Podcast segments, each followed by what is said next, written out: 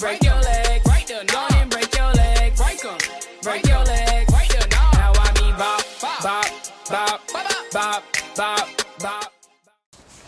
Alright, so in today's video we're going to look at the next dot point which is children and young athletes.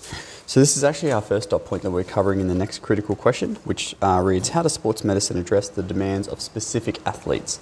So there are three um, specific athletes that we're going to go through over the next three videos um, and you may get a question on any one of the three in your assessments. So our first one today is children and young athletes which I've already said. On the left hand side, the students learn about. So, this is the stuff that we're going to take our notes on.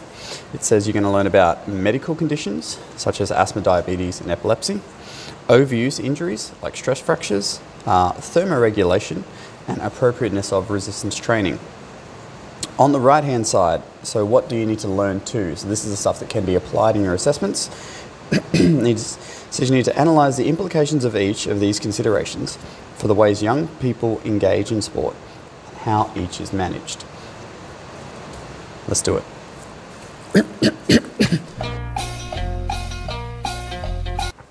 All right, so for the intro, we need to understand that children are not little adults. All right, so if an adult has asthma and a child has asthma, you don't manage the asthma the same way. All right, um, you may have heard already, like just use, using asthma as an example, which I'll actually go on to talk about in a minute. Um, but a lot of adults will grow out of asthma.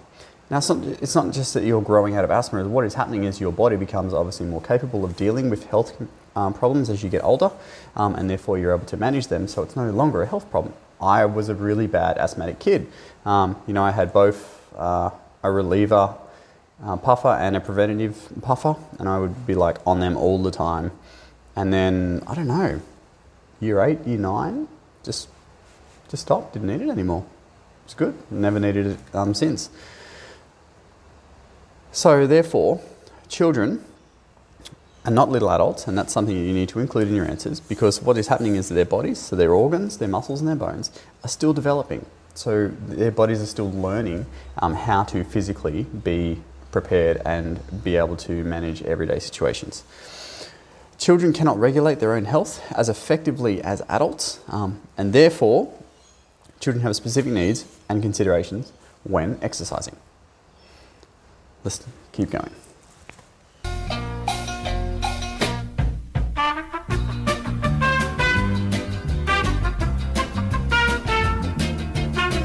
Okay, so our first medical condition that we're looking at for children is asthma. So, asthma is a narrowing of the airways, which can make breathing difficult. So, you should remember what asthma is from your year 11 work.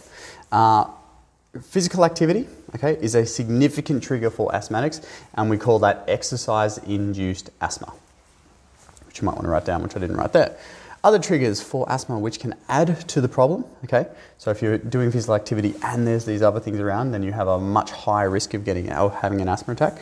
Include cold, dry air, pollen, and pollution. So like when you watch the news in the morning and you see the weather, um, you know, a lot of time it will tell you the pollen count and the pollution level and a lot of time you may think, why is that important? Why do I even care about that? Well, if you're an asthmatic, you care about that. And the other major trigger is intense exercise and prolonged exercise, so doing it for long periods of time. So all of these things are going to add to an individual's risk of having an asthma attack. So what should asthmatics do? Because we know that if you're a child and you have asthma, you shouldn't just avoid physical activity. Uh, on the contrary, you need to be doing as much physical activity as possible so you can actually strengthen your lungs and strengthen your um, airways. So asthmatics should, A, well, one, adequately warm up. All right, so asthmatics manage to do a longer warm up or a more gradual warm up as opposed to um, most other people.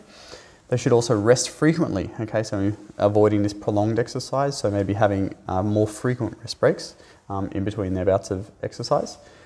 They should avoid exercise in cold, dry air, high pollution or high pollen um, areas, right? much like this, so you're avoiding this thing. And they should take their preventer medication prior to exercise, so not during exercise when they feel it coming on. They should take it prior to exercise, hence why it's called preventative medication. And they should take it according to their asthma management plan. Now, that's going to differ for every individual, and that's um, a document which is read up by a doctor. And the final bit here is a bit of advice. Um, so, what asthmatics should do, as an example. Swimming in heated pools is highly encouraged, as it, um, as it encourages deep breathing from the asthmatic. So, when you're taking, you know, put your face underwater, take your three strokes, and then you put your head to the side and you breathe. Nice big breath. Um, and the air above the water, because it's heated, um, is warm, but also humidified. Humidified being moist. So having that nice warm, wet air going into your lungs in big breaths will not only strengthen your lungs because swimming we know is a, is a very good cardiorespiratory endurance ex- activity, um, but all of those things actually work against you having an asthma attack. So that's asthma. Let's move on.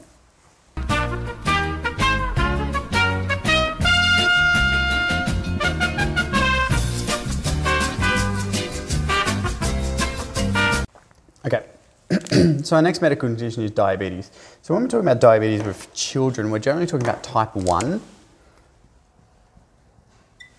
Type 1 diabetes. So that's basically diabetes, um, which is genetic and you're, you're born with it. It doesn't mean you're bad because you did bad things. So type 1 diabetes, it's a condition that inhibits the absorption and regulation of glucose in the bloodstream. So once again, this is information from year 11, but in a nutshell, when you eat food, particularly when you eat carbohydrate containing food, so whether that's, um, you know, bread, pasta, rice, sugar, corn, those types of things, barley, you know, whatever. When you eat carbohydrate containing foods, um, it goes into your stomach, it's digested, and then the glucose from that carbohydrate is then traveled into your bloodstream. And then your bloodstream shuttles it around your body, puts it into your muscles so that you can do physical activity, or it can store it in your muscles for later bouts of physical activity, or then it goes through a big process and then just becomes um, fat if you don't use the glucose, right? It's a, it's a long process. You don't need to know it um, for year 12. However, in a diabetic person, they are unable to absorb and regulate that blood glucose. So what happens is they, they eat um, carbohydrate containing foods, um, and particularly if it's sugary type foods, which gets a lot of carbohydrates into the bloodstream quickly, um, and they can't shuttle that carbohydrate out of their bloodstream, um, they end up with too much glucose in the bloodstream, and then they experience hyperglycemia, which is here. So hyperglycemia, high blood sugar, um, symptoms include thirst, vomiting, rapid pulse. So you've got too much blood sugar in um, your blood. The way to manage hyperglycemia generally is by using your um, insulin medication. So I used to work with a PE teacher who was a type 1 diabetic. Um, she was very healthy, um, but most days after she ate her lunch, she would need to administer her um, insulin. So she actually took synthetic insulin in uh, she basically injected it into the fat cells in her stomach here, um, and then that would help her deal with the glucose in a normal manner like you and I would. On the other hand, and this is the one that we're mainly concerned about when we talk about um, children, young athletes, and type 1 diabetes, is a hypo episode or hypoglycemia. So, hypo is low blood sugar. So, what happens is you've got the blood sugar um, in your bloodstream, and then because you're doing physical activity and you're burning off um, you know, your blood sugar. But because you also can't regulate the amount of blood sugar, so you're not able to draw more blood sugar from your system to then replace it in your bloodstream like normal people would, they go into um, which uh, can lead to collapse and then more severely go unconscious. So, what should diabetics do? So, first of all, eating balanced diets, especially large, um, large carbohydrate complex carbohydrates. So when I say complex, I mean like low GI carbohydrates, so things like whole wheat bread, brown rice, vegetables, those types of things. They are complex carbohydrates. Where on the other side of the spectrum, we've got simple carbohydrates, you know, like lollies, fruit, chips, soft drinks, that kind of stuff. So when they eat a healthy, balanced diet high in complex carbohydrates, they should be able to monitor their blood glucose levels. Now, this will be a little bit harder depending on the age of the athlete, so their parents may need to help with that, or coaches need to be aware of it. Um, if a diabetic experiences a hypo uh, episode and they're still conscious, which is good, you give them glucose. So they're a known diabetic, they're, they're collapsing, but they're still with it. So um, the PE teacher I used to work with, she used to get really sort of like, sort of like drunk, I guess, um, would be the way to describe it. Really slurry, sort of. You could tell that she was not all there, but she was still conscious. So we used to have some of this stuff on hand um, red frogs, glucose tablets, soft drinks, etc. So those simple sugars to get her blood sugar up quickly. Um, and then she would then, once she was feeling better, she'd then take her insulin medication to even it all out again. So that's what we do if children and young athletes who are known diabetics experience an episode. However, if they experience a hypo episode and they fall unconscious, you don't do this thing. You follow DRSABCD. Okay, you're not going to shove things in people's mouths who are unconscious, like tea. Let's go on to our last one epilepsy.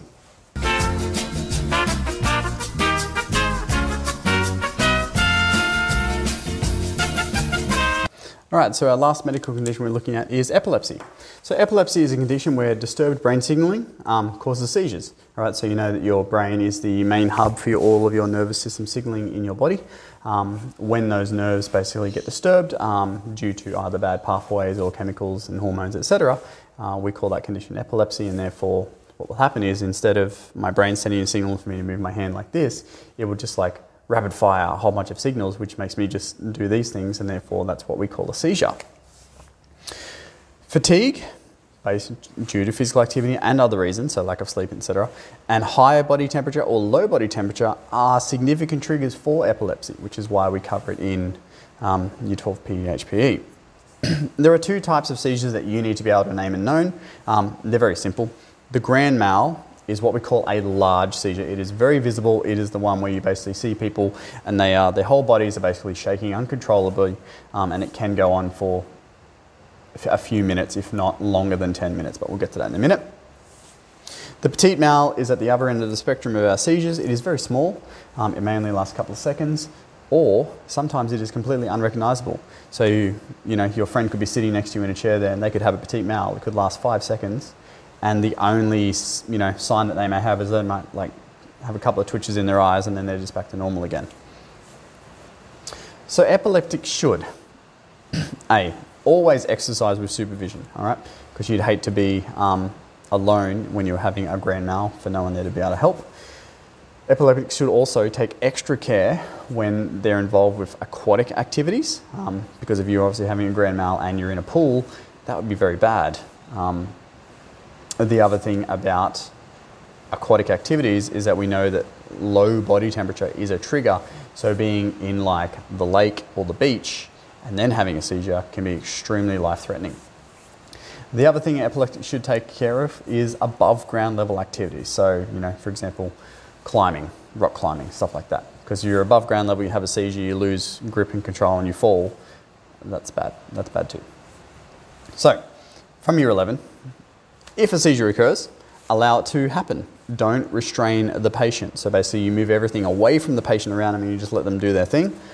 If possible, you can protect the patient. So instead of so you so if, if a child had a seizure in a classroom, for example, you would obviously move all the tables and chairs away from them. But then if we happen to have a couple of cushions around in the corners of the room, you could put them around the patient, not near their head, but just near their body and stuff to help them stay contained in a safe manner. The last thing is that if seizures last longer than 10 minutes, you need to think that, oh, this is, you know, it's a grand mal, but also it's quite um, bad, and therefore you need to seek immediate medical attention. So probably calling triple zero for that one. So that's our medical conditions. We've got um, three other dashes to cover for children and young athletes.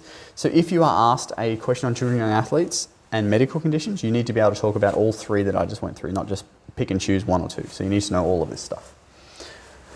Let's move on. Break your leg,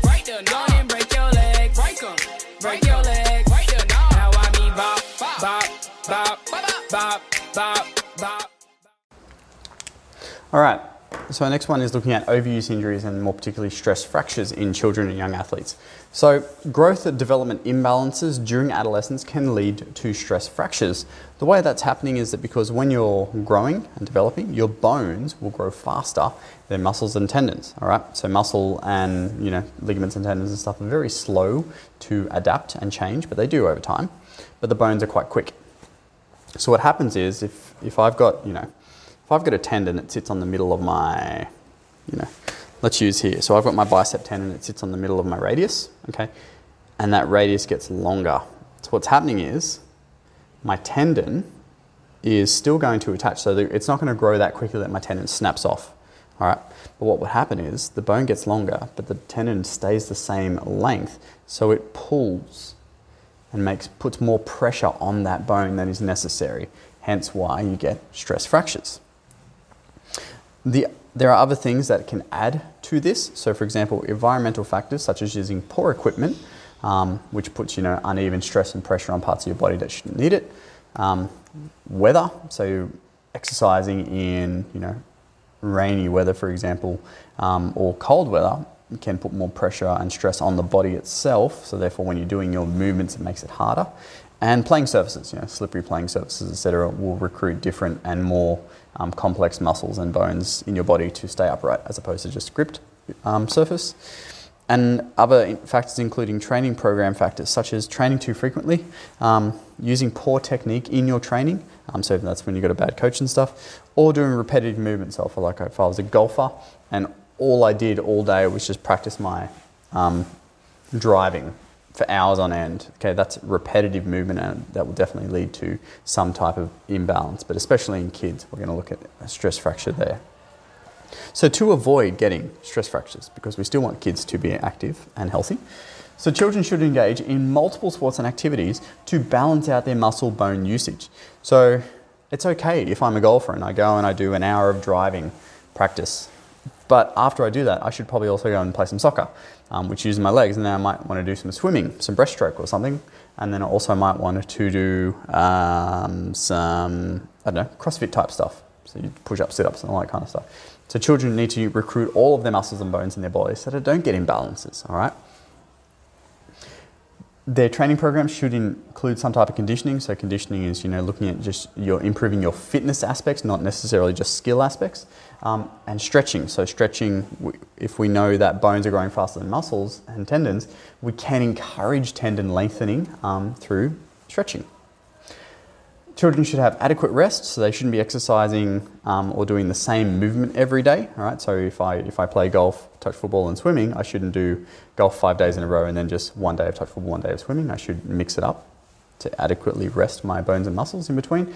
And children, more particularly, should have adequate footwear, so that will help place because your point of contact with the earth is your feet most of the time, and therefore you want to make sure that when you do make contact with the feet, you are having a balanced contact with your feet and you're not off balance because your footwear sucks.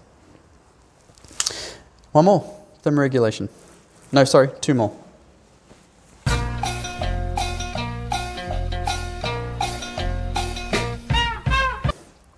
All right, so our next consideration for children and athletes is thermoregulation. So remember, thermoregulation is your body's ability to regulate its body temperature or its core body temperature, 37.4 degrees. Children have smaller limbs, so their legs and arms aren't as long as like adults. They have less developed sweat glands and they have less muscular development in their bodies. Because of these things, they therefore hold less fluid in their body, all right? And they also have a larger skin surface ratio. So you put all these things together so let's, let's just take an adult arm against a child's arm. So relative to their body, to their height, okay, so we're talking about relatively, their arm would be shorter. Their biceps, triceps, um, wrist flexors and extenders will be smaller, so the muscles in their actual arm will be smaller. And because water is held in muscles, therefore they don't have as much fluid in their arm despite it being a smaller size. However, their skin is generally pretty similar to an adult, the sizing of it. Therefore, less muscle, more skin means that they can more easily dehydrate from activity, okay? And cannot regulate their body temperature through sweating as adults can. Now, you will learn later on that sweating is the most efficient way for the adult body to um, thermoregulate. Children cannot do this nowhere near as efficiently as adults can. That's why you actually see a lot of kids when they want to cool off. Um, the natural thing for them to do is like splash water on their face or splash water in their hair and on their back and whatever. But you don't see adults do that anymore because we have um, very efficient bodies for sweating. To avoid thermoregulation issues, so like heat stress, okay? Children should avoid exercise in the middle of the day or extreme temperatures. By the way, this is why most kids' sports are in the mornings or in the afternoons. Children should wear loose, light clothing, and children should be given regular rest breaks um, and water breaks as well. Cool. One more point.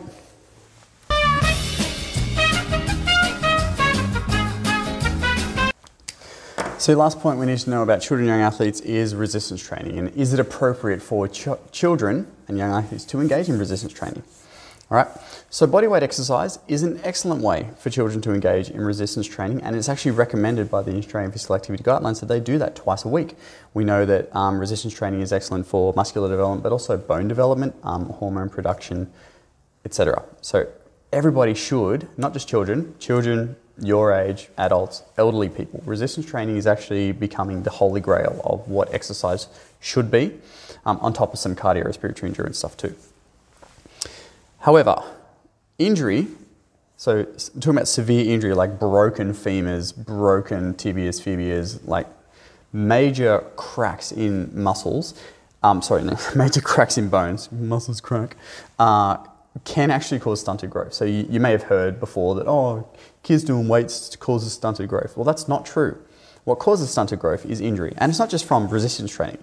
Children who are injured in any sport severely with like major fractures and breaks can have stunted growth. It's not just based around resistance training. And also, the injury itself can cause major development imbalances as well as if you're doing resistance training inappropriately, so not according to these guidelines, you may have major developmental imbalances, which can have major dramas for your body when you get to my age. So, to avoid these bad things, so that we can get all the benefits from resistance training in children and young athletes, children and young athletes should lift weights um, which are light. So we are talking about body weight, but if they are going to use a weight itself, it must be light. So that's 60% of one repetition maximum. So you should remember this terminology from year 11. So 1 RM, if, if something is a 1 RM, it means I can only lift it once. So you're doing about just over half of whatever that weight would be. So you can do it multiple times. And the multiple times we're looking at here are our higher reps, which is somewhere between the 15 and 30 rep sets. That's a lot of reps. But the the lot of reps means that you'll still get the benefit of resistance training without putting that risk of something going bad. Children and young athletes should be coached to use impeccable techniques, so everything should be like pristine, the way you would watch it on a YouTube video that was actually good. Mind you, there's a lot of bad stuff on YouTube.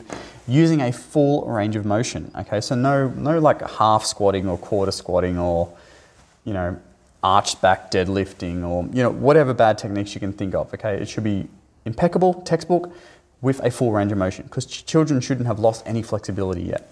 Um, I say that, but then we do flexibility testing sometimes in high school kids. It's really bad. Anyway, and the major take home from all of these guidelines and everything is that yes, it's inappropriate avoiding the one to five repetition maximum rep range. Okay, so that is like strength, like strength and powerlifting type stuff.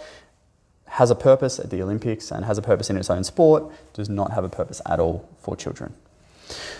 And that was our video on the considerations for children and young athletes. So if you're given a question in the HSC or in your assessment tasks on children and young athletes, you need to be able to talk about all of the things that have, I've gone through in this video with why it's a problem and suggested ways to avoid it with examples.